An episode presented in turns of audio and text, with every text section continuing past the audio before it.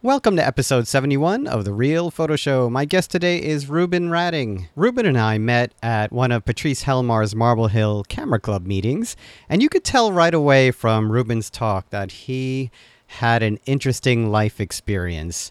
Uh, you just got that vibe from him, and that really does play out in this episode. But before we get to that, let me say that this episode is sponsored by the School of Visual Arts MFA Photo, Video, and Related Media program chaired by Charles Traub. So, Ruben's path to photography can be traced through his love of music. He dropped out of high school to play music and to be with a community that got him away from his abusive father. Uh, music brought him to New York City in the early 90s, where he played at the Knitting Factory, for those of you who remember the Knitting Factory.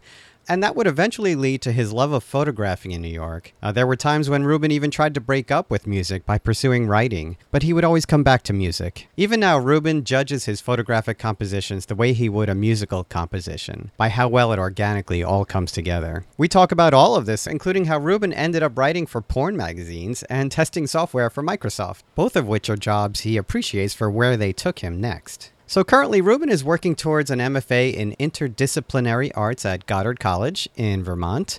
Uh, he's shot quite a bit of assignment work for various publications such as the New York Times, the Washington Post, Time Out Magazine, uh, Huffington Post, Hyperallergic, Gothamist, NPR, and most recently, the New York Times published his work entitled Humans Against Music, which is this fabulous series of karaoke pictures at a bar called Freddy's in Brooklyn. And you can see that work on Ruben's website, rubenradding.com, which I've linked to on the show page. All right, before we get to the episode, let me just remind everyone that I am the juror for the Raw exhibition at the Noyes Arts Garage in Atlantic City, and that deadline is coming up in a week's time. Uh, also, uh, the Juror's Choice awardee will be a guest on the show during the live recording at the reception. I also want to announce that I'll be doing a live show at Apex Art on July 17th at 7 o'clock. My guest will be Steven Rand, the founder and executive director, uh, along with some staff members. And I think we're going to have a really great conversation about the history and the mission of Apex Art, including its very unique fellowship program, which I think speaks to Steven's really interesting perspective on what the function of art is. And this will all be part of our conversation on July 17th. So check that out and RSVP on the link at realphotoshow.com. So here are some events that I have been invited to through the great and powerful Facebook. On July 12th, Candela Books and Gallery in Richmond, Virginia is having a book signing and a conversation with artist Shane Rocheleau from 6 to 8 p.m. Also on July 12th from 7 to 10 p.m., the Bronx Documentary Center, located in the Bronx, is having its first ever Latin American Photo Festival. Uh, the festival will bring award winning photographers from throughout the Caribbean and Latin America to exhibit their photographs, create installations, and hold workshops and panel discussions. On July 14th, Rola Khayat with Apex Art will be conducting a studio walking tour titled Alternative Photo Processes in Brooklyn from 2 to 4 p.m. I should also mention that Rola is responsible for me having a live show at Apex Art, and her show, Light in Wartime, will still be up during my live recording at Apex Art. But this walking tour with Rola on July 14th will involve visiting four artists who are pushing the boundaries of alternative photographic processes. Uh, they will meet the artists in their studios and talk about their methods and discuss their work. So, my last three events are also from the Bronx Documentary Center, Apex Art with Rola, and Candela Books and Gallery because they invite me to everything, and I love them for that. If you want to have your event read out on the show, please invite me through Facebook at Real Photo Show. Uh, so, the Bronx Documentary Center is also having a block party on July 21st to celebrate the first Latin American Photo Festival, and that is from 2 to 6 p.m. On July 21st, Rola and Apex Art will host a film screening called Artists Respond to Gaza, and that is at the Mayday Space in Brooklyn. And on July 28th, Candela Books and Gallery is holding its Unbound 7 fundraising gala event from 7 to 11 p.m. in Richmond, Virginia. Uh, this is all part of their open call show called Unbound. So that's a lot to remember through audio form, uh, but all of those events are on Facebook, so you can find them there. So, my guest again is Ruben Radding. And just one last note about the show we do spend a decent amount of time talking about how to stay positive, both as a student and a working photographer. And I really thought that was a, a good part of the conversation. All right, everyone, well, enjoy the show, and we will talk soon.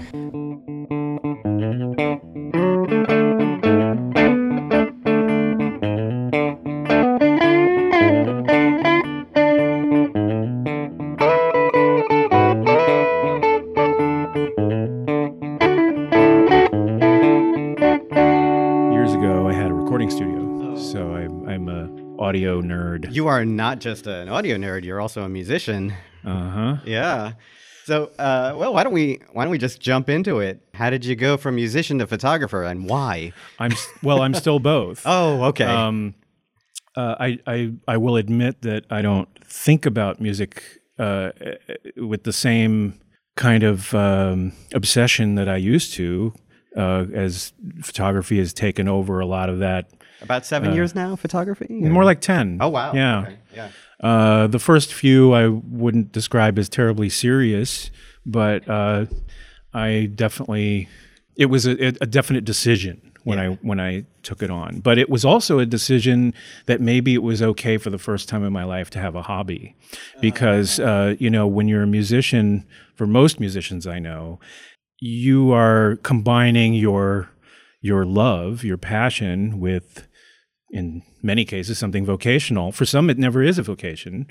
But for myself and most of my working musician friends, it was this total life experience of you know it's your obsession artistically. It's your it's a lifestyle. It's who you hang out with. It's you know it's a collaborative art. So even if you uh, didn't really even think you needed community you're going to have it.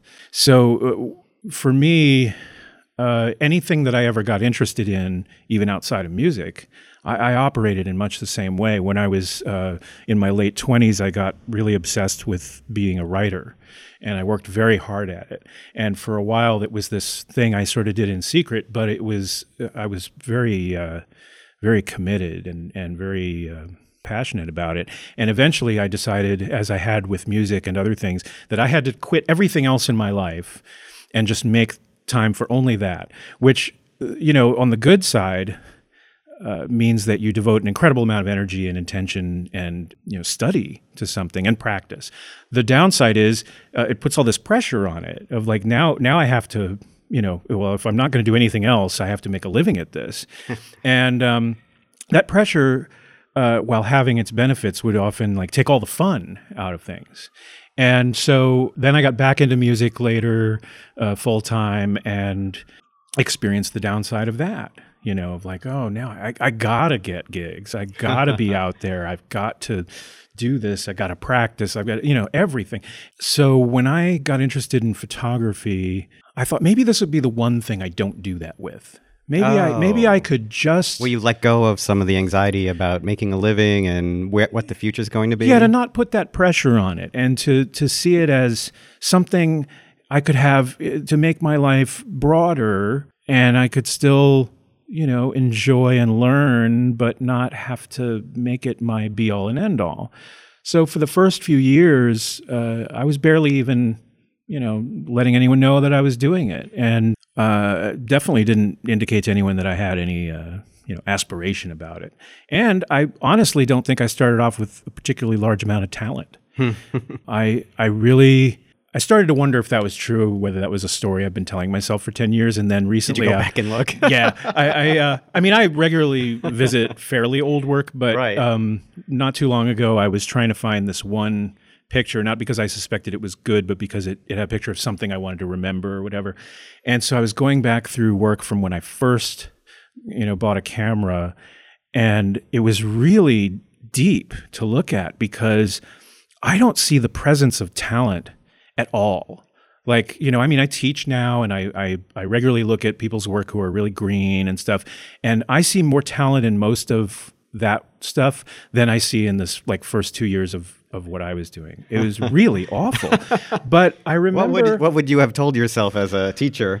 well, I mean, now uh, having had that experience, I would say something very different than I might have, you know, not so long ago. Right. But I mean, what I try to imagine is what would someone else have said to me uh, if they saw that at the time? I mean, they might have said, "Well, maybe you know you have a pretty good music career. Maybe you should just stick with that, you know, or you know, uh, maybe you should try drawing, or you know, something." Yeah, But- I, I'm hoping people don't still do that today, unless unless something is awfully wrong, like the person is suffering so much that you know, or something like that. I'm not sure, but you know, having taught at a community college now for 13 years, Mm. uh, I've I would never, you know, I, I know what I, I know what I have. I have students in their first two years of college. There's no way for me to know what their fourth year in college is going to be You, like. you only know what they are now. Yeah. You don't know what they're becoming. And that's the most important thing. And and it's and that goes way beyond photography. I mean, I've talked to people who had really uh, crazy political beliefs or Mm. whatever, and you just think, "Oh my gosh, what are we going to do with this person?"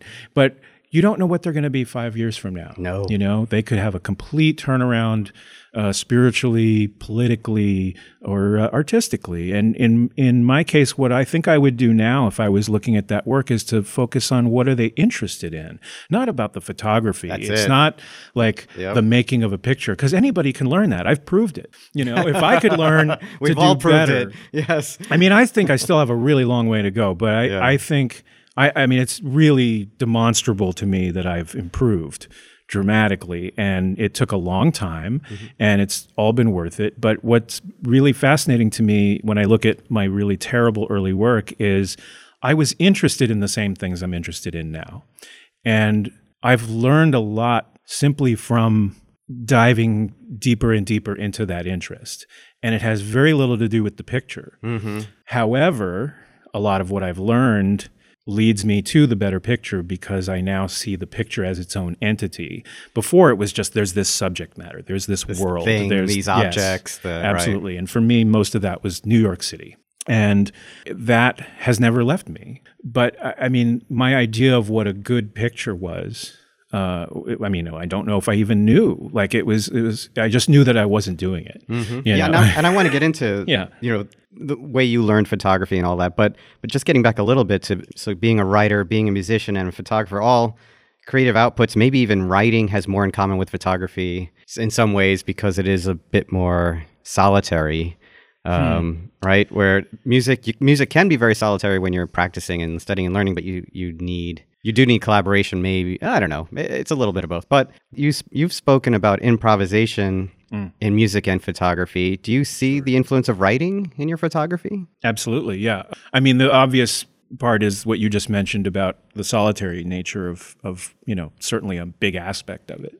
But for me, the the connection is especially found, say, in poetry, where the poet gives you this text to read, but the visualization and the sensual experience is all in your mind right? And I see photographs very much the same way. When I show you a picture of something happening, some strange event or uh, whatever it is, there is so much that happens in your imagination in your head that fills in gaps because photographs are absolutely a, a reduction. Right, you have this 360 degree world with sight, sound, smell, everything. We reduce it down to a rectangle facing only one direction, and uh, in my case, you even take the color away. so you know we're stopping time, we're stopping sound, taste, smell, and you know reducing down to this crazy small dimension. You know, a line of a poem that evokes so much experience of uh, all those same senses is also a massive reduction. And that fascinates me. And I think that's what continues to really drive my understanding of what I'm doing with photography is that it's about what happens in your mind when you look at the picture. And I'm you too. Like I'm also hopefully as a, a observer of my own work, like that's how I can judge whether the photograph's really successful, whether it's really singing, is that it makes my mind do that too of like looking at what's in the picture and imagining like "Oh, what is going on here you know or what happened right after this? What happened right before this? You know like all these things that might be coming together in the picture. And then you know in the case of the the, the my use of black and white it's like that's a, a further reduction. And that leaves all this room for your imagination. You know you don't need to see that that tablecloth was red in my in the way that i'm trying to work. Yeah, and um, you're a bassist. Yeah Yeah. Okay. And you said you're still playing. Yeah. Um, How, when, not, where? Not Yeah. nearly as much as I used to. Uh-huh. Not uh, depending on it, and I, I'm not feeling uh, super driven about pursuing it. But I, I have one thing I learned also from my experience of driving all the fun out of things with my careerism is uh, that I don't need to quit things so much to to make room for for other stuff. You know, I, when I did start to take photography a lot more seriously and start to take jobs doing it and and uh, you know take classes and so on, I had that same temptation of like maybe I should just sell all my instruments and quit music. But I I looked back on my life and was like, God, I've done a lot of tearing down. You know, a lot of dismantling my life in order to move on to something else and grow. And I thought maybe maybe I don't need to do that. And so now uh, I'm still available as a musician. I still get asked to play. Lately, A session player? Uh, um, I do a lot of subbing in people's groups, so I'm not necessarily the steady player in somebody's band, but I get called a lot to fill in when other people can't make it. Like uh, four or five times a year, I might play with the the Balkan brass band Slavic Soul Party when they can't find a tuba player for that week, and uh, it's it's such a joy because I, I, get to always be the hero. You know, you you, you get a certain amount of uh, uh, hero heroism just for being able to show up Right. and, and get and get through it with no Yes. rehearsal. And you know, I have I have a lifetime of gig skills. I've been I've been a performing musician since I was 15 years old. Hmm. Which led to my first tearing down of things because I quit school at 16 Oh. and just was all about the music. And um, so, you know, you can throw me into a lot of different situations musically and I can cope. that was 10th grade? Yeah, I, I never even finished the 10th grade. Oh, wow. Uh, well, technically, I never even finished the ninth grade, but that's a long story. Okay. But um, Well, what happened in school? I hated it. it was miserable. Uh, I, I Pub- public school? Or? yeah, Uh, just uh, and you know what they said was uh, actually a really good school, supposedly. Uh, you know, n- not uh, not an impoverished school or or, or neighborhood. This was uh, This was in DC? in Northern Virginia, near DC.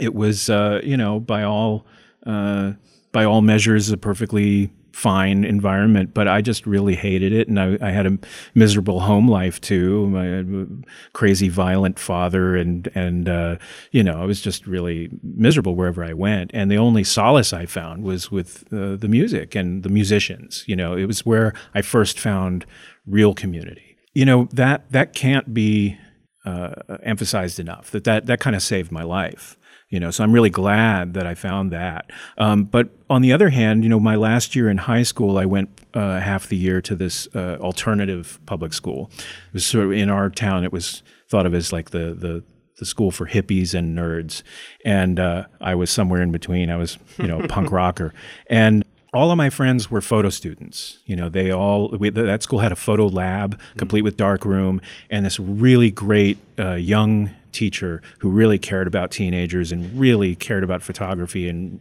really um, empowered the students. And and um, I never took his class. Uh, yeah, but he's a friend now. He's a great photographer in Washington D.C. named Lloyd Wolf, and Lloyd is just a, a radically uh, beautiful human being who really uh, helped a lot of a lot of young people. And he helped me in the sense that I was surrounded by all these people who were doing photography and doing it, you know, the old way. We, we, digital wasn't around yet anyway. And I uh, I would hang around with with them and you know hang out in the dark room sometimes and I experienced the magic and the smell and all that. But I thought well that's for other people. But when I look back I realized that, you know they had community too even though they were shooting by themselves you know doing a lot of solitary work sometimes they're printing alone whatever. But I mean, they had a crew. They had a, a community of their own, and and um, you know they hung out in the lab, and it was it was a a, a beautiful thing. But I uh, I was in the musician community, and that was incredible. And I was always working with people who were older than me, uh, and that was part of what made me so sure that I could just leave school because I was uh, t- taking advantage of the fact that you know the the guys I was in bands with and stuff. Most of them were older. They had cars. They had something resembling real lives, and I could kind of glom onto that being this kid. You know, I mean, at the time I felt way more grown up. Uh, you know, I look back at I look at a 16 year old now and I go, I was that. That's crazy. you know, and going and touring around the South in cars and and playing these bars and stuff. You know, at 16, 17 years old. But it, that was the life I wanted. You know, there was just no way I was not gonna go after it, and especially since being at home was miserable and being in school Well, was. y- you mentioned that you you know you, uh, you had an abusive father. Oh But- yeah. Uh, What about your mother? Was she, Well, she was. Did you have she- support She, was there? very afraid. You know, like I got along well with her, but uh, you know, she she was a very stuck person, and uh, was also an artist. She had been an opera singer, and she stopped that around the time I was born. And I think she just felt very uh, defeated, very negative, and and uh, very afraid. And so you know, it's taken me a long time to really understand what would have made someone stay in that situation. He wasn't violent to her, only to my sister and I. You know, I um, it's taken me a long time to to see my parents as as human beings with faults rather than the monsters who failed me. Right. You know, I, I can identify a lot with both of their struggles. do you speak to your father? Uh, my parents are both dead Oh, okay. um, for quite some time now. Um, and, uh, you know, it's interesting. I was just uh, reflecting uh, last night, talking to my wife about uh, the. My father was a peculiar man. He was. Uh, I've come to understand he was probably Aspergian. He had very strange ideas about life and very rigid practices about how to get through that life. And he was really good at one thing, which was he played the violin and he did it uh, professionally. And he was great at that and really bad at almost everything else. Uh, he was really good at cleaning. He could clean the house like nobody's business, and you know, mow the lawn, and you know, he his clothing was impeccable, and you know, very you know, a lot of rigidity. But anyhow, he um, he was always really baffled by the things that I cared about and, and did and, you know my music that he was aware of for years and years he just saw it as a, a bunch of nonsense and fooling around with my friends because it wasn't the sort of professional life that he knew as a musician being in the, the sort of establishment world of the so, orchestra you, so you get this sort of music gene from your parents and and no appreciation for it. At at yeah, not so time. much. Yeah, but that changed when I after several years after I moved to New York when I started playing on people's records, and I would get these CDs uh, and I'd send them home to my dad, and that actually impressed him because you know products impressed him. Uniforms impressed him. The most impressed he ever was with me was when I took a day job uh, when I was living on the West Coast, uh, working for Microsoft, because that was a big name, you know. So he he was impressed with, you know, uh, symbols of legitimacy, Right. like that. So when I started sending him CDs I played on, he was like, "Wow, look at wow," you know, that really impressed him. And so I was thinking, you know, I've had a few recent successes with photography where I think he would actually have been somewhat impressed. Maybe not with the work itself. I don't think he would have had any reference point to understand what I'm doing, but that wouldn't have mattered so much. And it's funny because I know people who get a lot more support from parents or or, or, or uh, loved ones who maybe they're the people I know are frustrated because they don't get it. And I'm like, you know, I don't know if getting it is so important. Right. It's nice. It'd be nice if they, you know, could really converse with you about it. But uh, you know, isn't what we really want just the support? You know, you take Yeah. what, take whatever you can get. yes. uh, did did either of them live to see you become a photographer or, oh, or no, do photography? No, okay. no, Yeah. no, not at all, not at all. And that's fine. Yeah. Uh, you know, m- when my mother passed, I was only about 24. Oh, So there's immense amounts of my life she never saw it. And my father, uh, I think he's been gone about 14 years now. So, um, yeah, there's a lot he never saw either. But, Right. You know, So now for the scary question: Do you see any of them in you? Things you have to fight and avoid? And, Oh, all the time. Yeah. Yeah. I mean, from my father, I got a certain volatility that I've really had to face, and I've faced it in stages. You know, at first it was, you know, ways to to keep from uh, completely screwing up my life every minute. To you know, okay, in certain situations, I'm still very, uh, you know, volatile and so on. And and um, uh, in my mother's case, you know, I inherited all sorts of. Uh, uh, tendency to you know medicate myself with food or to you know uh, be fearful to check out to um, you know uh, uh, to uh, be negative that's the biggest one i mean she was very fatalistic uh, you know if i if i came home and said oh i uh, i got in the school play she'd say oh i hope a sandbag doesn't fall on you and i mean it was she was very uh, fearful Yeah. and I inherited my own version of that, you know, and I, I still battle with that. But I, I'm trying more and more to replace the negative narratives with positive ones because neither one is true, right? It's all in my head, right? If I think, oh, I'll never get to, you know, okay, I've done pretty good so far, but I'll never get to be, you know, whatever, like, you know, I'll never get a MacArthur grant or something like that. You know, that's absolutely my imagination, right? I don't have any way to know pro or con, yes or no, whether any of that's going to happen or not.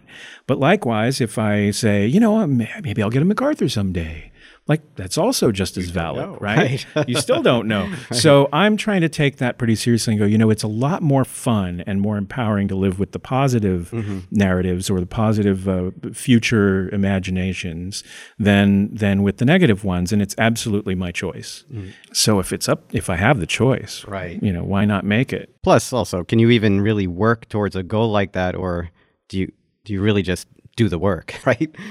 well, yeah, it's not up to me. yeah. you know, the, the, the, you can take positive action. Mm-hmm. That's it. Right. And then what happens is very often different from what you uh, dreamed of, but is great. And I'm all for that. Like uh, when I started getting really serious about photography, I, I, started to meet a lot of people who had actually gone to school for it. Uh, a lot of people who went to art school, went to J school, and uh, I couldn't believe how many of them were bitter uh, bitter about their job prospects or bitter about the gallery scene or bitter about whatever. And I noticed that in in most of their cases, the problem wasn't that life is difficult because you know that's true for most people that I know. But what I noticed was they all had very very specific ideas about what success was supposed to look like, not just get in galleries, but in like a a few specific ones in Chelsea, or if they were journalists, you know, like to get to shoot for this or that magazine or be a, you know, with this or that wire service or whatever, instead of just moving forward with their photography and finding where they could fit in. And sometimes I think those overly specific ideas about what it's supposed to be uh, just breed a lot of bitterness. You know, if I was just absolutely hell bent on I got to get in one of these two or three galleries in Chelsea. Well, even for a lot of really talented, amazing people, that doesn't happen. So then what are you left with? What, uh, you don't get to have an enjoyable life in photography because right. you didn't get into, you know, whichever if, right. damn gallery that still isn't going to sell your work? Didn't get the recognition you wanted, so it yeah, was all for nothing? It can't depend on that. And right. because I've already been through 35 years of relatively uncommercial music in my life, right. I can tell you there is another way. And it's got you got to find the reward in the day to day. And so, you know, of course I would like some of the things that these people talk about, but I it's can't be my focus and it can't be limited to those specific outcomes. Absolutely. Uh, absolutely not. You yeah. know, and and guess what? There's a much bigger world out there that could be rewarding. I mean, some of the situations I've found myself in teaching were like things that even if you had told me they existed and I didn't know they existed, um, I might have ruled them out in my consciousness, thinking, well, but that's not really what I had in mind, you know. But nothing's been what I had in mind. When I first got so, you know, so-called serious about photography, the the people I looked up to and thought of as like, well, that's what I would hope to do. That wasn't what I turned out to do at all, you know? And I'm fine with it because what I have turned out to do is much more true to my real nature and my real um, well, the, the, things I think I have to let's offer. Let's fill in the, the gap a little bit. Mm-hmm. When did what what happened between dropping out of school, going on the road, playing music, and then uh, getting interested in photography? Oh boy. Okay, so a lot of stuff. So um, so when I was 21, I moved to New York City, and that was a huge change uh, for all the reasons one can imagine. And it was the late 80s, so uh, New York was a really scary and exciting place still. Yeah. Um, it's still exciting to me, but it's a lot less, less scary. scary. yeah. And, um, you know, I was coming from the, uh, you know, plush suburbs of Washington, D.C., and I had spent my last year there living in D.C. in, you know, somewhat rough neighborhood, and I was a cab driver and stuff. But, but coming to New York was like really blowing the lid off of any facade that uh, I was in the uh, comfortable, uh, safe world I'd grown up in, and uh, and it was electrifying. And I, I always remember how you know all the times that I came to New York to visit before I moved here, and then even after I moved here for quite some time.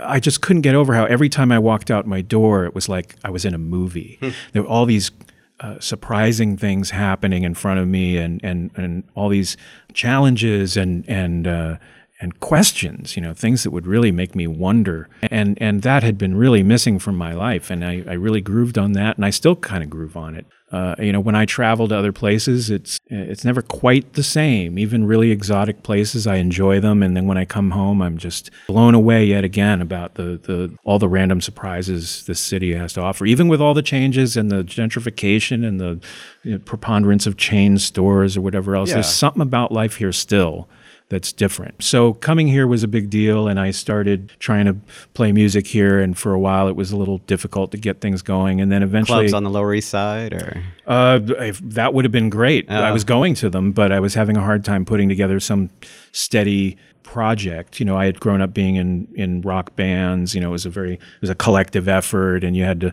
You know, I had my group of friends around who were my compatriots, and moving to a new place, I didn't quite know how to put that together.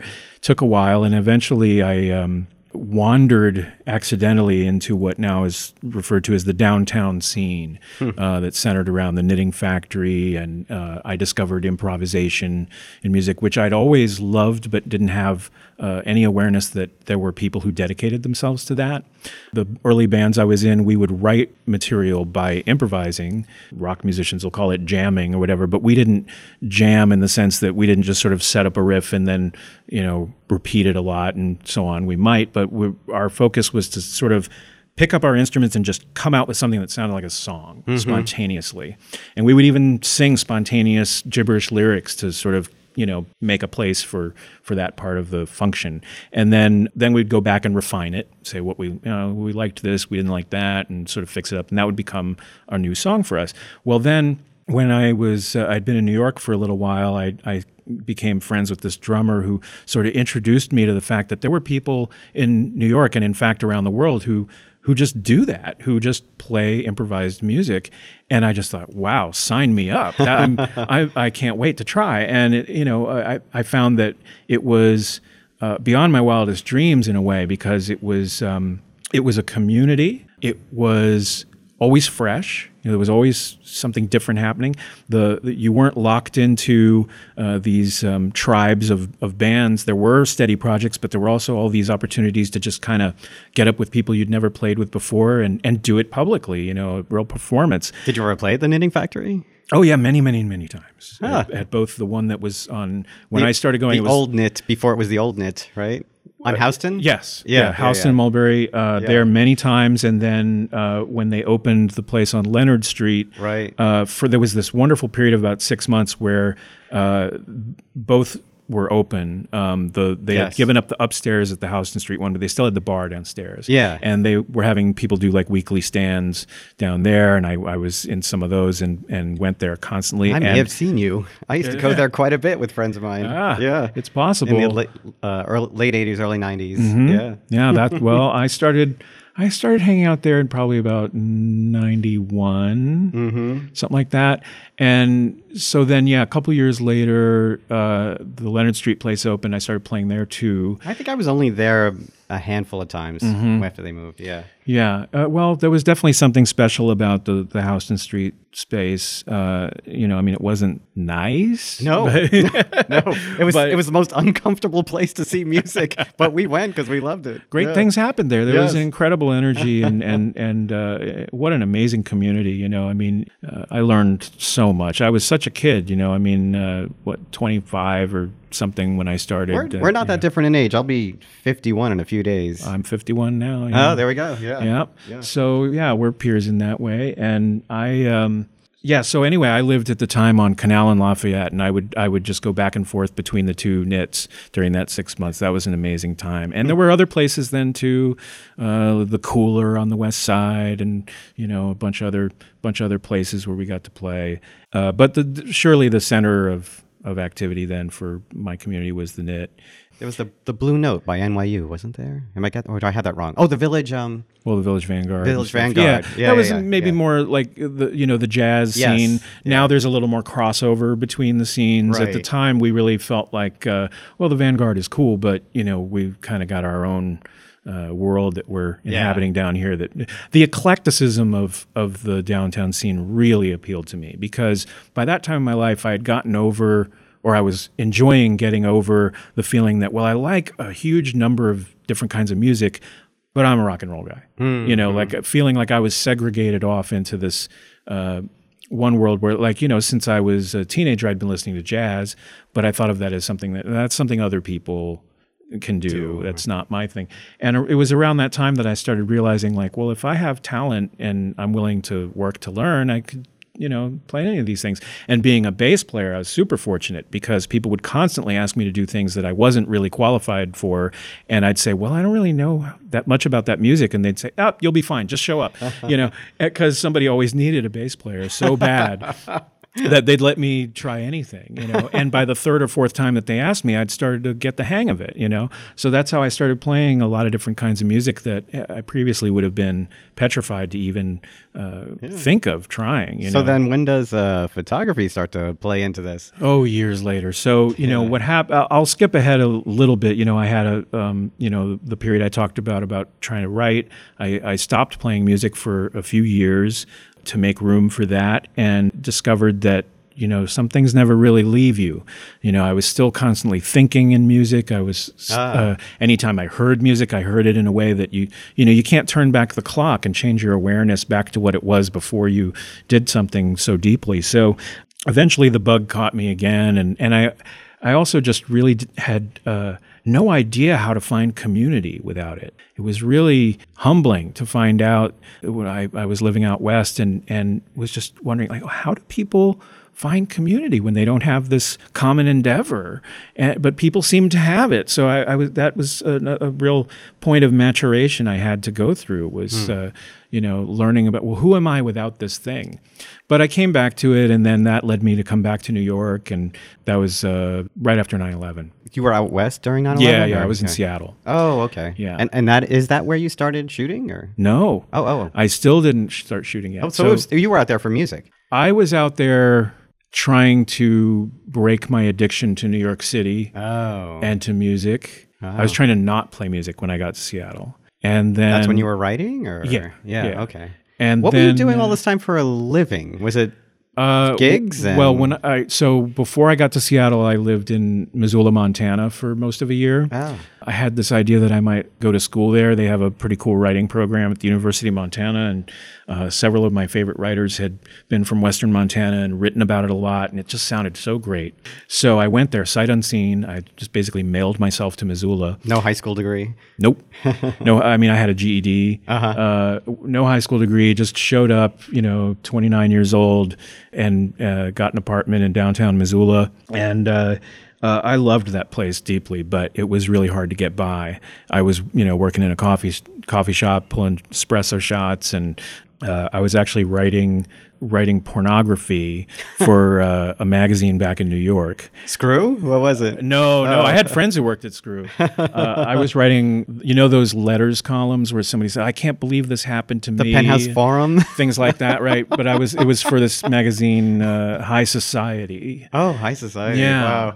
and, uh, and I had another. I had a friend who worked at the magazine Genesis, and I, I wrote a. I Uh, wrote like some entertainment. These were the more them, fringy, raunchier magazines, weren't they? Or? yeah, that, well, you know what always would happen is like uh, people who had like edgy taste but wanted to do something really cool and great would sometimes get hired at these magazines in editorial positions and they would try to get you know much more interesting things to happen at them for a minute. And then after about a year they'd get canned and you know the the fun would be over. So you know I got to write it, a couple of entertainment things for for Genesis. And then uh, but the high society gig was just pure porn.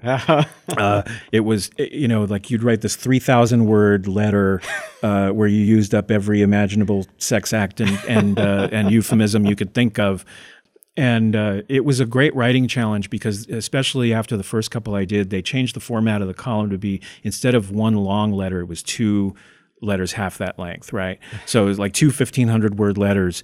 And you had to make the voices of the letters they're, they're both first person you had to make Oh, you had to make them both right. really different Right. so that it wouldn't appear that the same person had written them because these are passed off as being real letters from Right. readers Correspondence. yeah, and occasionally they did, I think, post real letters, but most of the time it was people like me writing them. So that was a deep challenge because if you didn't make the voices different enough, they'd can one of the stories and just pay you half. Oh wow! And I was depending on this money to pay my measly rent Right. in Missoula. So uh, that was actually a really great but frustrating challenge. And the job got really boring for me soon after that. You know, it's just it becomes drudgery. Mm-hmm. So anyway, I made a living doing that. And then in Seattle, I, It's I the opposite of what people are imagining when they're reading it.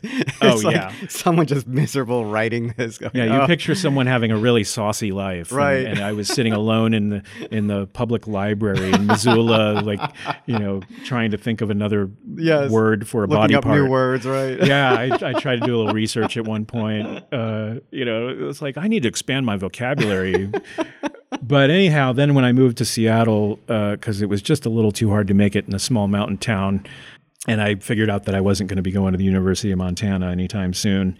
In Seattle, I wandered into the world of uh, software testing. Oh, I was this the Microsoft job? Yeah, Oh, okay. yeah. I did another little job before that, but then I, I finagled my way into Microsoft when it was back in the day where you could still get into certain technical jobs with very little technical knowledge if you displayed the right kind of mind. That's largely changed, I believe. But at the time, it was sort of the very end of of when you know you could come in and just show like you're really smart, and that would be good enough for certain. They were looking for those positions. Yeah, untapped so- surprise resources. yeah, or- I remember I had uh, I had three long interviews, and you know you go up the chain when you interview, and so my final interview was with the, like the test manager for the whole entertainment group at Microsoft, and I remember him saying at the end of it, you know, you have no knowledge at all of formal procedure, but everything else you're saying is really great, so we're going to give you a chance. And I was like, couldn't believe it. And um, so I spent a few years doing that, and uh, and found a you know something I actually kind of had a talent for, but I really did not have anything like the technical knowledge that my coworkers had. But I did have a really good instinct for how systems work which I swear I got from music, you know, from having to trace down, okay, no sound is coming out of this amplifier. Why? And learning how to trace down, you know, where the problem is. And software to me worked the same way. It was just virtual instead of being uh, hardware. Right. And so, okay, something here is not working. How do we figure out the steps to reproduce that so that some developer can look at it and fix the, the code that I don't understand.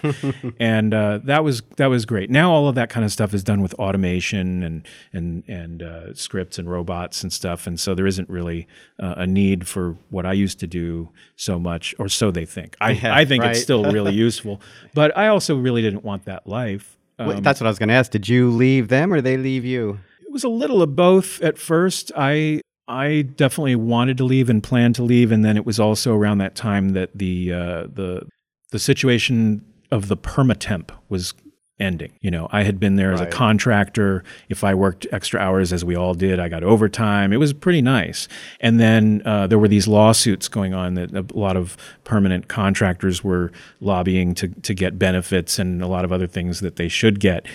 Uh, so, of course, a lot of corporations' solution to that was okay, well, you're going to get fired, or Yep. you can apply to be a permanent employee, which in my case would have meant taking a pay cut and having to really confront is this something I want to keep doing? I worked around a lot of people who had interest in doing creative things and put it on hold for a decade or more. And some of them were retiring relatively young and going, okay, well, now I get to do my thing. And I just, just, I never wanted to wait. I've never wanted to wait since I was a kid. That's why I quit school. Yep. That's why I've Hit done the road. Yeah, Right. that's why I hit the road. That's why I moved out west. That's why I moved back from out west. Like, I'm never interested in waiting. I want to just get right to it. So I so I left Microsoft, and then you know within a couple years of that, I moved back to New York to to get back into the music scene here, and that was right after 9/11. I had gotten married out west, so it felt like you know big new chapter of my life. Uh, and it was, I, you know, it was a little difficult rebuilding things here, but uh, you know, it came together. But then uh, I guess it was about six years after that, my marriage was ending. I was turning, I had just turned 40. There were a bunch of things going on. And I started feeling a constant interest in taking pictures. I can't exactly say why. Uh, it wasn't an interest in photography uh, in the larger sense. It wasn't like I was out looking at photo books or exhibitions or you know looking at photos in magazines or anything. And You didn't have any like, photographers in mind or no, anything? right? no, not at all. I didn't really know names of very many photographers at all. Uh, just the ones that you know the general public might know, uh, which weren't relevant to what I was interested in either. You know, I didn't give a shit about uh, Ansel Adams. You know, but uh, but I was interested in my world and the ways that that it amused me and excited me. You know, how many times had I watched something happen in front of me in New York City on the subway or the street and wanted to tell people about it later, but the telling just didn't quite make it. You know, seeing that guy dragging that air conditioner down the street using a fan as a sled to put it on, that just that does that's not the same as seeing it and just being like what the heck is that so um, i just really wanted to take pictures of uh, of my world and bought a camera and then you know quickly ran into all the problems i had ever had trying to take a picture before that which is you see something you're excited about it you take the picture and the picture doesn't have it just doesn't convey what you were excited about it mm-hmm. it exists in the frame there's still that guy dragging that air conditioner, Yeah. whatever, and it doesn't say what you hoped it would say. Or these things that were visible to you that your mind was filtering out are suddenly painfully visible. You know, uh, you know, the gee, those power lines, uh, they didn't look like they were going to get in the way, or that thing didn't seem like it was going to be growing out of that person's head. Or it didn't feel like I was so far away. Or, Oh, right? yeah, right. I didn't think I was so far away. That's a big one, right? It is. Yeah, and that, that increases. So, yeah, so I started to realize okay, so I'm not good at this, but I got good at things I didn't used to be good at. So, this has to be learnable. So, after enough frustration or um, success that was really minor, uh, I, I started thinking, okay, well, so I should, you know, study this somehow. And at first it was just buying books, finding out, uh, first of all, learning about other photographers because I didn't know any. And it was somewhere deep into that that I saw.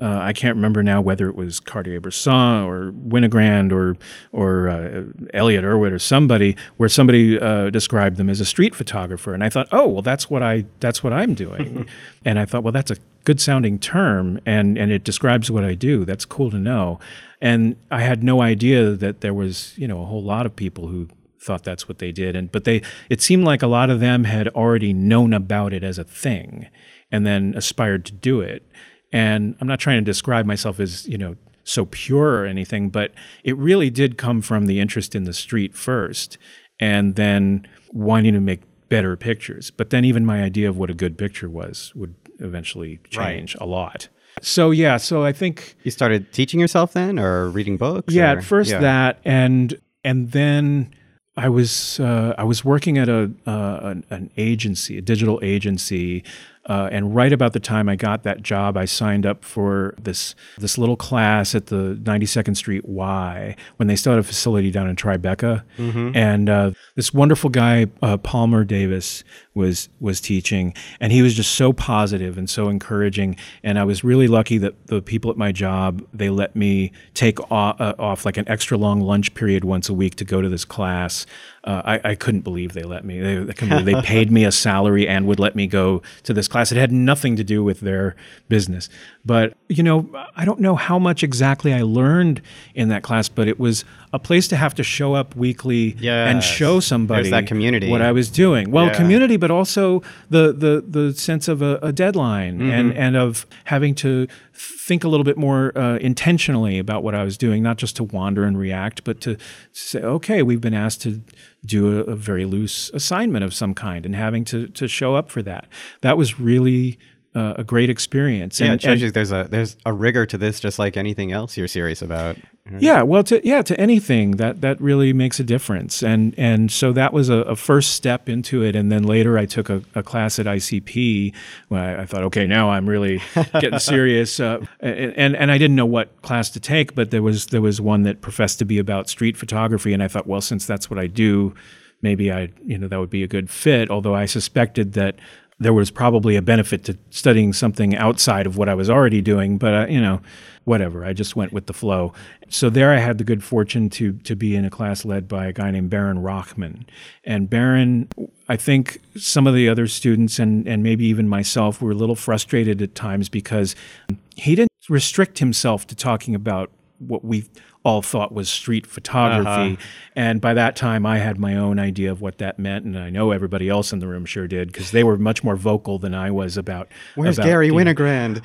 Right? Well, and, and it's not that he wouldn't talk about Winogrand. It's uh-huh. just that, you know, like I think much to his credit, he didn't seem to think it was as important to talk about the things that we we were all fearful about or uh, you know how to do it. It was more about like he spent a lot of time talking about composition. Mm-hmm. And, you know, I think a lot of us felt like, well, but how on earth could I possibly have the time to find a good composition of this moment that goes by in a heartbeat? But I did start to find that with those ideas in my head, I reacted instinctively to things on the street a little bit differently. Mm. It starts to evolve. You start to anticipate oh, what's going to screw up my photograph here? You know, and you start reacting ahead of time, moving a little bit this way or that, or seeing an opportunity in the design of the world in front of you and and and trying at least to incorporate that into your your picture. And then he also introduced us to a lot of photographers who I think a lot of people in the room, and myself included, didn't think of as street photographers, but they were really great and life changing to look at. You know, he he's the reason I uh, first found out about Eugene Richards, who became instantly one of my biggest heroes. Not a street photographer by anyone's usual no. uh, conventional sense of the word, but certainly a spontaneous photographer of life, and his way of seeing and composing uh, had a huge effect on me there were so many others like that. And Baron also really uh, had he'd done a lot of work professionally as a printer, and so he really saw people's pictures in terms of how they could uh, be printed in order to emphasize or or de-emphasize advantages and problems. I think uh, again, a lot of us were sort of like, "Why is he going on about the way you might print this?" But now, years later, I look back and I go, "Wow, you know, he really was onto something." And I use those thoughts today. Um, he was giving you the education you probably should have signed up for and mm-hmm. didn't think to. Absolutely, right. absolutely. Yeah. And I had my frustrations. Uh, you know, obviously, I'm alluding to them here, and I I, I ran into him uh, not long ago. I hadn't seen him in years, and. Uh, and uh, I told him how much uh, I'd gotten out of uh, being in his class at the time. And then later we were emailing, and he said, he said, You know, I remembered you as being really unhappy. and, and, he's absolutely right. I'm sure he has every right to, to feel like I was actually right. really mad at him and, and, uh, and dissatisfied. But, you know, the truth is that we don't, just as we can't look at someone's work and know what they're going to be five years from now, yeah. I couldn't look at what I was experiencing and know what it was going to mean to me yeah, I've seven had, years later. I've had students, and you, you, you maybe you have, uh, I don't, I'm going to ask you about your teaching later, mm-hmm. but, uh, you know, come back after completing their four year degree, like, oh, now I know why you kept bugging me about this or asking me that question or making me talk about this and all mm-hmm. those things. Yeah, yeah, and it's important to realize that it, even if they don't seem to get it in those four years or, or however long, it, it's going to stay with them on some level and might might uh, might uh, inspire them later. Yeah, you know, I mean, Baron spent a lot of time talking to us about dividing the frame, about the possibility of layers. You know, all these things were very exotic to me. And then trying to apply them to something as as spontaneous and lightning fast as as working on the street just seemed really uh, a tall order. Um, and uh, I remember him telling me to get closer, and I thought I was, I already was getting really like for me, based in you know like there's an economy of of uh, closeness when you're shooting like you know for what feels very close to you at one point in your life when you start going beyond that you realize oh my gosh i wasn't close at all.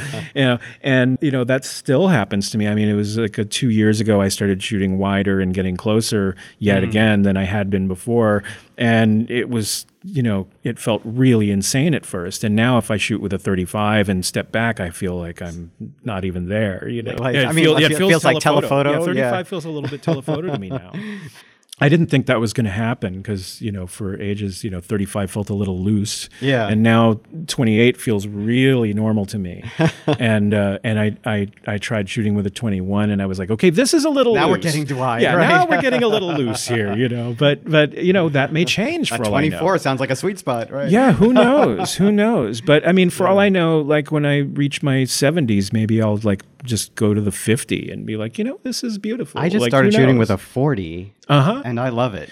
There's something beautiful about the 40. Yeah, Yeah. yeah. Yeah. I, there, there is something beautiful about it. Mm-hmm. You know, but it doesn't matter. Like it's Yeah. really like uh, it's it's uh, it's all about what goes on inside you. You know, and and how whatever you're choosing to work with uh, works with that. Mm-hmm. You know, shooting with a rangefinder it means having a certain kind of relationship with the camera, and likewise, if you're shooting with a you know an, an SLR or a you know twin lens reflex or whatever, like you're going to have a different relationship with the instrument, and that's how I think of it as as an instrument. You know, my music background again just is constantly informing me. Anytime I have something going on with uh, photography, whether it's technical or community or a- anything else, like there's always a musical analogy to it that really helps me understand what I need to keep in the forefront of my, in my values. You and have that to- experience. Yeah. yeah, it's it's directly applicable, and that shocks me all the time. It really does. Like it, it when you're involved in a, in an art form, you, mostly see the differences between what you do and what other people do.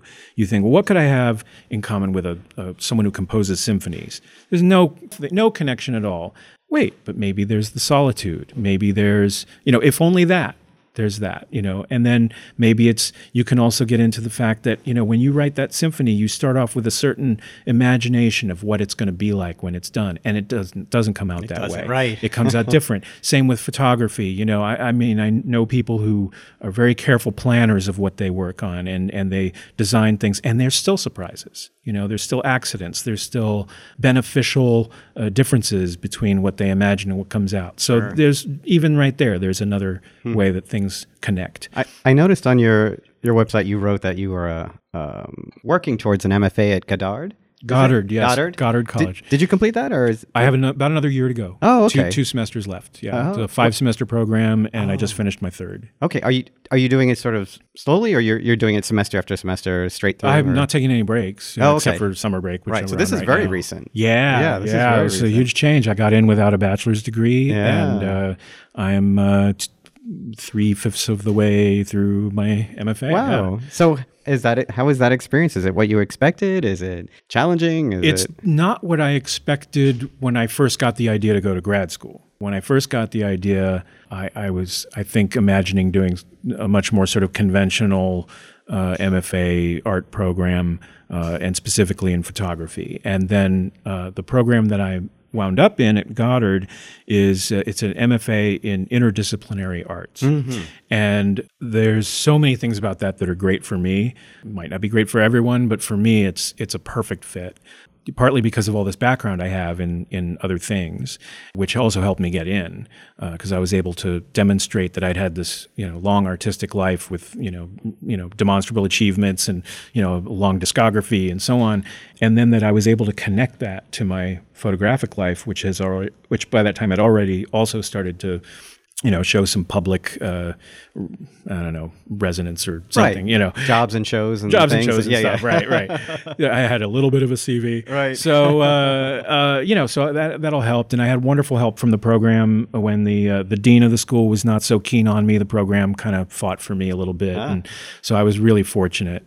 Um, but then That once, was all part of the application process and the interviews. and yeah, yeah, yeah, And Where is and, uh, Goddard? Goddard is in Plainfield, Vermont, which is near Montpelier, and it's a low residency program. So I go up there for the first week of every semester and meet with my cohort and my advisors and plan out what I'm going to be doing that semester. And uh, it's a the residencies are a really really fun, rewarding experience. But it's really great that I don't have to live there all the time. I get to keep living in New York City because that that I mean I didn't know a lot about schools when I started looking. Right. I didn't know what would be right for me, but I did know that I didn't want to leave New York. You know that New York was important to what I was doing.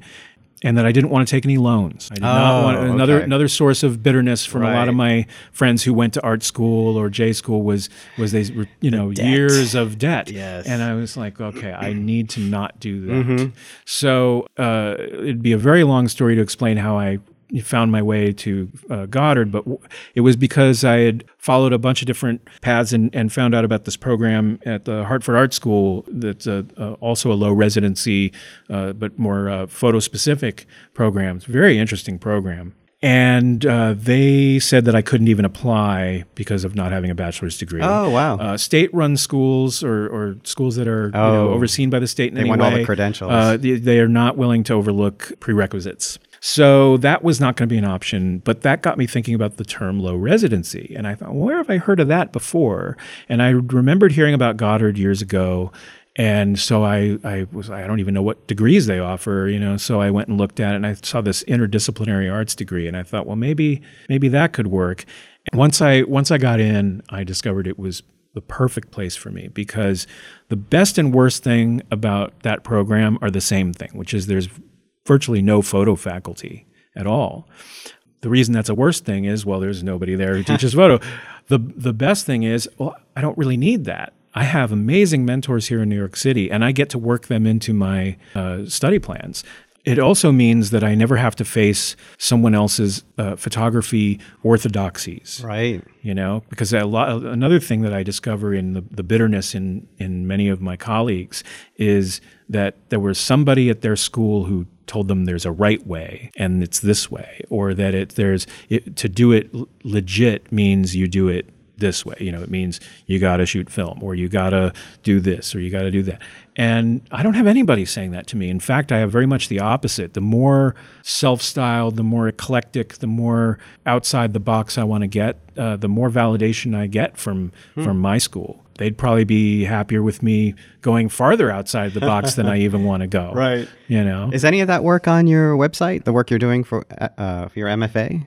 oh yeah uh, it's it's all connected i i, I don't So the uh, so the work that you're you currently do under your different sort of project names that is all also part of the work you're showing at yes, Goddard. I have been encouraged by my advisors not to segregate my MFA work outside of all the other stuff I do in photography. It's all combined in some way, uh, which absolutely suits my focus as a photographer because it's not really about is it street or not. It's for me, it's about what I started off alluding to this thing of what goes on in your mind when you look at the picture and not being tied to narratives uh, or any sort of uh, allegiance to documentary truth or uh, or conceptualizing like in so much art photography. It's really my love is work that is devoid of all of those things and leaves all this room in your imagination to question it and to have these questions in your mind be basically unanswerable. I don't care if they're answered. It's much more much more fun when they're not. You know, I think all of my best pictures really capitalize on that and the ones that don't some of them are good pictures but they they don't they don't excite me in the same way, you know. And so I have work that I do uh, shooting, say, you know, promo shots for other musicians, or I, like one thing that's happened that's really changed for me being in school is I'm much more active photographing throughout my daily life. Yeah. and and not just when I see, you know, something that would be a subject of a street photograph, but even like you know, going on a trip with my wife, or or uh, being at the her family's place for the holidays or something. I'm constantly photographing in all areas of my life now, and all of that goes into my MFA work. Well, you know the um, the music work I do want to talk about a little bit. Mm-hmm. Uh, it's really some of the best music performance work I think I've ever seen. Wow, thanks. Yeah, it's really fantastic. And what I love is its alter ego, humans against music. Which Ah, yes. I love. I, I think those two pair so nicely. Uh, you have these, you know, these these serious, professional, and intense musicians playing, and you have these very serious people singing karaoke, which I think is great. Yeah, it's it's funny again how it's not about designing what uh, what kind of thing you think you're supposed to be doing and setting out for that. I didn't start shooting karaoke as a project. Uh, it was just where I wanted to be because the woman I was interested in in uh, having a relationship with uh, hosted this karaoke series. and I thought she was great. And uh, the the bar where it happens is someplace I felt good about too and knew about already. And I just started going. And by that time, I'd found that you know in any situation, I'd rather be photographing than not. So I would take pictures. And then she and I started dating, and then eventually we moved in together, and now we're married. But Oh, you know, uh, so I've been shooting uh, the Humans Against Music karaoke series for four years now, twice a month. I might have missed two uh, or three nights ever in those four years. Is that your title or is that the title of this performance? the series, the, the karaoke night, uh which happens twice a month at Freddy's Bar in Brooklyn, is called Humans Against Music. One uh, one of the two times a month that they, they call it Karaoke Grand Prix, but it's it's pretty much all under the the auspices of Humans Against Music, which was started about 14 years ago by a group of, of people at Freddy's. what a great name. yeah, it's, it, it- well, everything about it is great, but um, you know, I really didn't think of it as a project. And then it was maybe I, I don't know, a couple years ago. I was talking to uh, well at that time, I, right before grad school, I was talking to a lot of mentors about my whole problem with projects. That it seemed like that was the measure of photographers was projects, whether they were conceptual or documentary, whatever the hell they were. Everyone had a project, and I just hadn't tended to do that. My interest was in this other thing that actually uh, discouraged theme.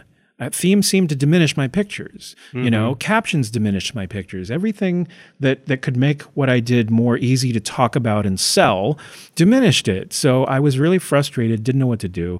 I was asking people like Gene Richards. I was asking people like. Um, Alex Webb and Rebecca Norris Webb and you know all these people like what do I do? Everyone had their own ideas. The the thing that was actually pretty helpful was I was talking to Larry Fink and he said, "Well, maybe you're already doing a project and you don't even know it." And I thought, "What does he know?" That's such a um, a guru thing to say. yeah, but uh, but Guru because he's wise, Right. And because he's probably experienced the same thing at times too, where you're just doing all this work and you don't know, you can't necessarily know yet what it's for. And sometimes uh, there are people who do their best work by setting out to do something and then be open to change. Yes, and then yes. other people like myself, I think, need to just accidentally find out that they are doing a project. Since I discovered that Humans Against Music was a project for me, I started to notice other things in my life that one might view as a project if you segregated them out. There's a part of me, though, that still is a little bit uh, resistant to thinking of the Humans Against Music thing as really being uh, really as typically me as the other work that I do for one reason, which is I remember about a year and a half ago when I started to really uh, absorb the idea that this could be a project. I, I did a first edit of the work and I looked at it and I went, uh oh, this this isn't right because mostly what I had was what looked like performance footage. It's it's it's all pictures of people s- singing uh, on a mic with no indication in the pictures themselves of what made this special, what made it even karaoke. There's no projector bouncing ball or anything. It's just people standing there with a microphone. And I love them, and I think some of the pictures are good, but it didn't tell you the story and the context. So I started shooting the room more, started shooting the relationships between people more, all of that. This is absolutely what it needed, and it's what makes it interesting to anyone. In a sense, I feel a little bit sad about it because I don't want to be beholden to documentary truth. And it, it still kind of isn't, but it feels a little bit of a compromise to me to be Yeah. that documentary. And I used to not really know what the difference would be between documentary and what I was doing. And now I understand it. It's like as soon as I need pictures to say something about a truth, Trying to fill in facts. Yes. Right. Then I have somehow, to me, wandered a little bit away from what I uh, feel the most excited about. Yeah. But uh, I, I'm not an idiot. There's there's something really special about that that uh, that series and and and my personal connection to it, which is why anybody else has started to care about it as a photo series. I um, you know, I had a, a small edit of that work in the New York Times Lens blog last week and in the Sunday paper this weekend. And I know for a fact that the reason the guys at the Times were interested in publishing it was because of my personal connection to the subject and my musical background and how that interfaces in the story. And I like stories. I'm not, you know, uh, I mean, I love documentary photography and, and documentary truth and stories and all that. It's just not what I think of as my thing. But if there's anything I've learned from this whole experience is what, what I think my thing is uh, is not as relevant or important as as what uh, what seems to get off the ground and and reach people. Like I'll take it. You know, yeah, it's fine. yeah. There's if if your work is going to get out there and it's going to be shown or seen or published, there's always going to be some collaboration of someone else's idea.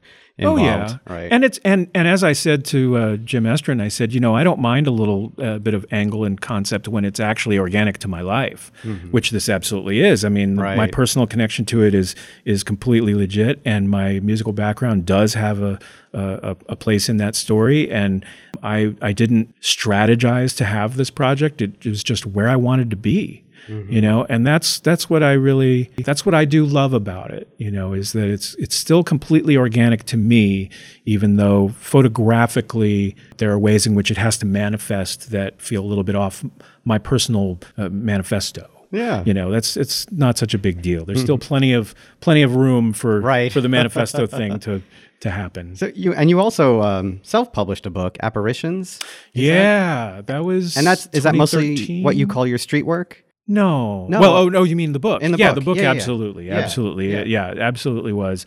That was, uh, I guess, about a year before that. People uh, who followed me on Facebook and stuff had, you know, and every comment they would leave on a photo, they would say, "When's the book? You know, when you got to do a book?" And I, I knew I didn't have the material for it. It was way too early. I was really green, and and I didn't want to be one of those people that just you know poops out a book when they barely learned how to take a picture.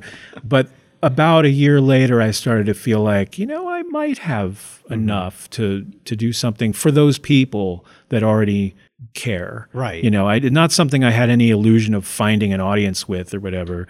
But I thought, well, if there's all these people who are clamoring for this thing, I'd be an idiot to not uh, think about providing it now that I think I, I have enough pictures. And I so I just did this blurb book. I did a little you know uh, Kickstarter thing and and did this blurb book. And you know, it's it's not what I do now, but it's I'm not embarrassed by it at all. There's there's certain pictures in there I feel especially good about, and even the ones that are less strong, I, I think are pretty nice. Well, I don't know if this is more recent street work or just sort of mixed in with you know your whole time doing street work. But one of the things that I find interesting about some of the work in, on your site is, uh, and I, and I think it sort of distinguishes you a bit from a lot of other street work is your uh, ability and uh, acceptance of uh, phenomena in the photographs, the mixing the weather and the transparency of material and the sort of giving everything this kind of uh, um, flowing energy through the the use of playing with light and and and different atmospheric effects things like that. Did you pay attention to that? Do you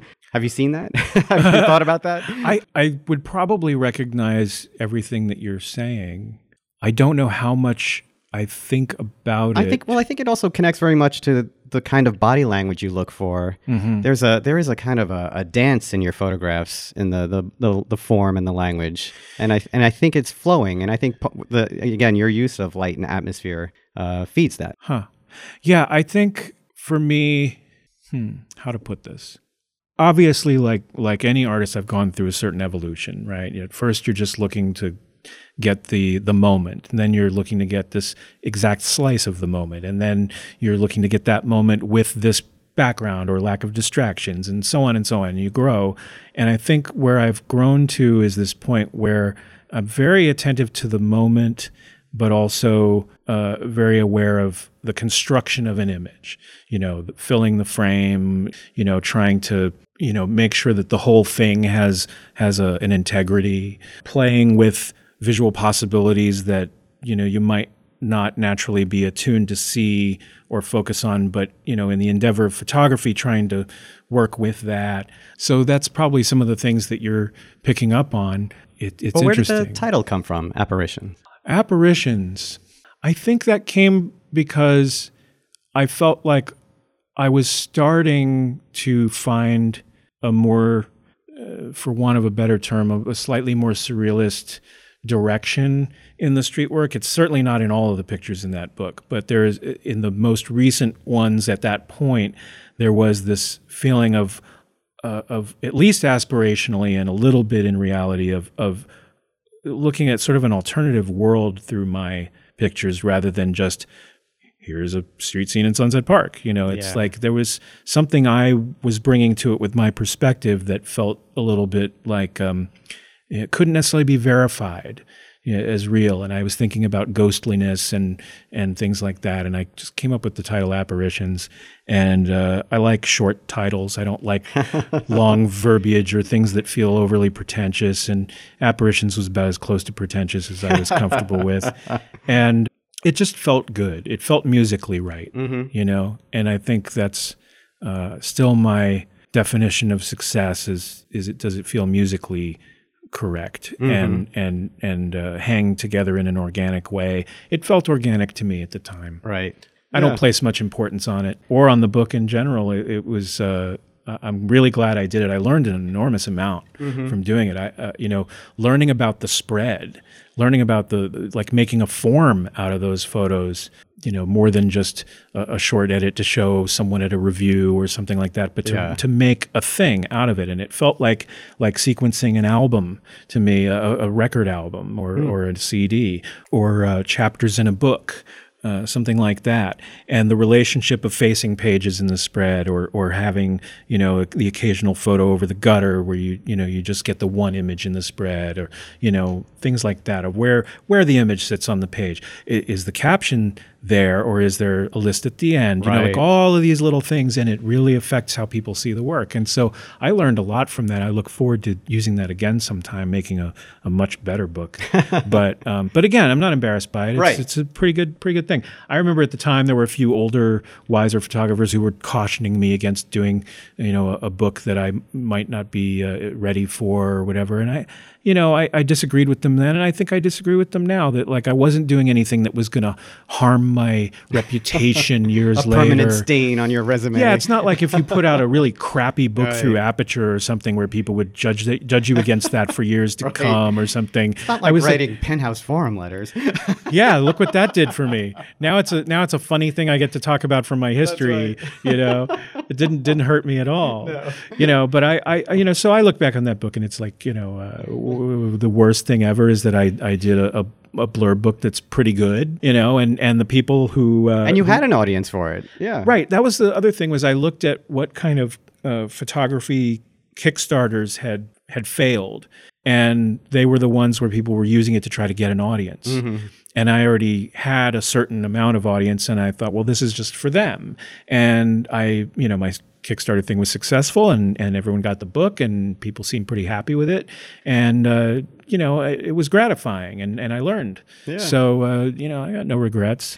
you know, that was a good thing. But it was also, uh, you know, like most milestones, it was the precipice of a lot of change. Uh, my my work started to really grow after that, and then again a couple years ago, right before grad school, I I hit this point where I could really feel that I was crossing a some sort of border within myself, uh, and and finding a different level of uh, of aspiration in it. You know, So uh, back to grad school. Yeah. Do you see, are you um, also pursuing this for uh, for teaching? very much. Yeah, I mean that's a, Where are you a- teaching now? Well, what I've been doing the last few years, I was doing a bunch of uh, teaching online for this uh, New York Institute of Photography. It's been around a long time, but also uh, occasional uh, short workshops. Uh, f- I did a few at uh, NYU, and and similarly to my grad program not being specifically a photo program, one thing I really loved about the NYU uh, workshops I did was that they weren't in they weren't in a photo department, they weren't in the journalism department, they weren't even in the art school. It was in the global media studies uh, department, and, and specifically in one case the global media studies club, I think they call them. But anyhow, I loved it because I was working with people who were using photography and really wanted to understand how they could use it better, but they weren't stuck in the same kind of photo ambitions or assumptions. You know, they they weren't uh, thinking about how to how to get a job with Reuters, and they weren't thinking about how to make it in Chelsea. They were like, "I'm trying to say this thing that I've been studying anthropologically, or you know, to explain what to people about the skateboard culture Yeah. or something, and I'm trying to use photos in this way and that way." And I just found it super gratifying. They were really open minded. Most most not certainly not all, but most of the students I worked with there just felt like, "Wow, I." how lucky, you know, that I'm not stuck in trying to explain things you could get anywhere. You Right. know, I get to really use who I am to help a little bit. And then I just last year started offering my own private workshops out of my studio Oh, okay. and uh, did my first one last fall. And that's really gratifying too. Oh, nice. It, people can find that uh, through following you on social media and your website. Absolutely. and- Uh, um, I'm expecting to do another one this fall, probably September, but I need to figure out some timing of some travel Yeah. stuff to, to decide on the dates. But um, yeah, keep an keep an eye out on my my social media. I'm, I don't keep these things Yeah. secret, but I really love teaching because it really gives me a chance to get into the things I think are really important that I don't. I, I really like to talk about the why and the the the individual. What what's it about for you? Because I see a lot of, especially you know, since digital has increased everyone's uh, ability to get involved in photography and you know reduced the barrier of entry. I see a lot of people trying to find out, you know, how can I make good pictures, thinking that there is some objective object, some objective goal that that is the same for all of us and it's really not Yeah. you know? And it's not about format. It's not about anything to do with the the the technical or the in many cases even craft. It's a lot of it is about you understanding you and what's important to you and who you are. And i feel like i can see that in people's work and help them create a better relationship with photography. That might lead to better pictures, it might not, but it's certainly going to lead to some kind of growth. Right. And and and uh, and it makes the photography mean more to you, you know. And that's what I care about. And I it, love it might just give them a stepping off point, you know, Sure, where yeah. they'll take a new direction or they'll just start thinking about, or value the direction they're already in, in Yeah. differently. You know, like I had a student last year who, uh, you know, I had advertised the workshop as, you know, not necessarily, you know, adhering to any particular version of what street would be, but that we were going to take spontaneous, unposed pictures of people. And this woman who had signed up for the workshop right away when I announced it, she contacted me at one point and said, uh, "Is it okay that I I don't take a lot of pictures of people and not sure that I want to?" And I I said, "Well." I mean, I'm happy if you stretch a little in this workshop, but and that is sort of the focus. But you know, just do what works for you. She was also very sheepish about the fact that she was shooting with an iPhone. And I looked at the pictures she was taking and I thought, well, these look really good. Like, who cares what you're shooting with? It doesn't matter if it ma- if it doesn't matter, it doesn't matter. right. So she did a fantastic job in the workshop. And what I started to notice in her work uh, right away was that while she might not be shooting people and she might not be very bold about, you know, going beyond her comfort zone, she was really dedicated. She really put the time and work in, and she had the beginnings of a voice photographically. There was a certain attention she had to unpeopled places and a certain uh, almost like the same way that some photographers have an empathy for the people in their in their photographs she had a sort of almost empathetic feeling for spaces and and detritus and uh, just the mess of the city and and that was much more than the sort of like you know environmental Right. image of the street or something was- she was very specific in her interest There was a kind of portraiture without people. in a her work. way i mean it was sort of like like you know how, how we think about william eggleston uh, his work that doesn't have people in it and there's sort of this uh, sort of um, sense that these things that some would find ugly could be really beautiful Right. and emotional even. And she had a certain bit of that. So i encouraged her to go with that to not try and do what others of us might be doing but to recognize that she had something that was hers and to go with that. And and i numerous times in my teaching, I, I in, invoke the great words of, of James Brown, who said, You got to use what you got to get what you want. now, he was talking about short pants, you know, talking Right. about hot pants on a chick. But I'm saying we all have that, right? Like in street related workshops, people will constantly ask about how to do it, how to, you know, methodology. Uh, do you hang out on a corner all the time or do you walk? Do you get in people's faces and, and be confrontational or are you hanging back and trying to be invisible? Blah, blah, blah. And everybody thinks there's some other way that someone does it that they need to change over to do. And that's how they'll get good pictures. And I say, who are you? What's your uh, temperament? You know, if you have the temperament of a Bruce Gilden and you like to just get out there and swagger, okay, so be that. But if you're the kind of person who's really a little more timid, it's great to challenge yourself to go beyond inhibitions, but you know, recognize that you bring something You're going to approach people own. differently and they're going to react to you differently and your pictures are going to look different. different, right? And not necessarily worse, not necessarily better. I mean, I know genius photographers who are never even detected when they're photographing, and others who sometimes are, and some who are constantly visible and, and noticed. And all their pictures are good and they're all really different. And they all relate to that person who takes the picture. You know, I'm asked constantly about taking pictures of people without being detected because with with the assumption that the reason you would do that is to keep people from being angry at you. and the fact is, while that's really helpful to your psyche and your, you know, getting through your day, the reason I started working to get good at not being uh, detected was because I didn't want people to change what they were doing.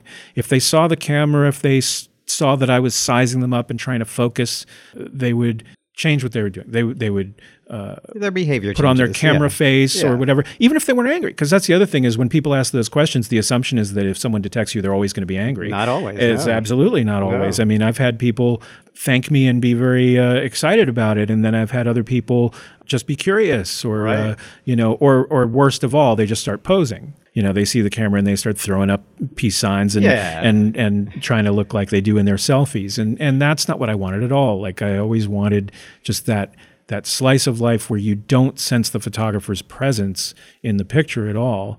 And then it's so funny though, because then every once in a while there'll be one where there is some reaction in the photo and it actually makes the photo instead of Yep. kills it. That's super fascinating. but uh, you know, basically, as a, like my general default is I really like taking pictures that don't have any sort of uh, presence of myself uh, in the reactions of people or, or Yeah. the Well, expressions I mean, well, of the, people. the workshop sounds great. Um, and we'll, you know, I'll I'll provide all the links to all your sites and social media when the, the episode comes out. And and I wanted to thank you for coming in and giving me all your time. Thank you for having me. I could Yeah. uh, I could talk to you forever. Oh, well, we'll- we'll do another episode down the road. Yeah. I've actually been thinking about that, doing follow up episodes with people. And so, you know, when you're, you know, you're uh, you're done with grad school and you're out doing other things and thinking about your another book or another book comes out, we can we can record again. Fantastic, fantastic. Uh, it's a wonderful, wonderful podcast you have. Well, thank you. All right, everyone. Goodbye.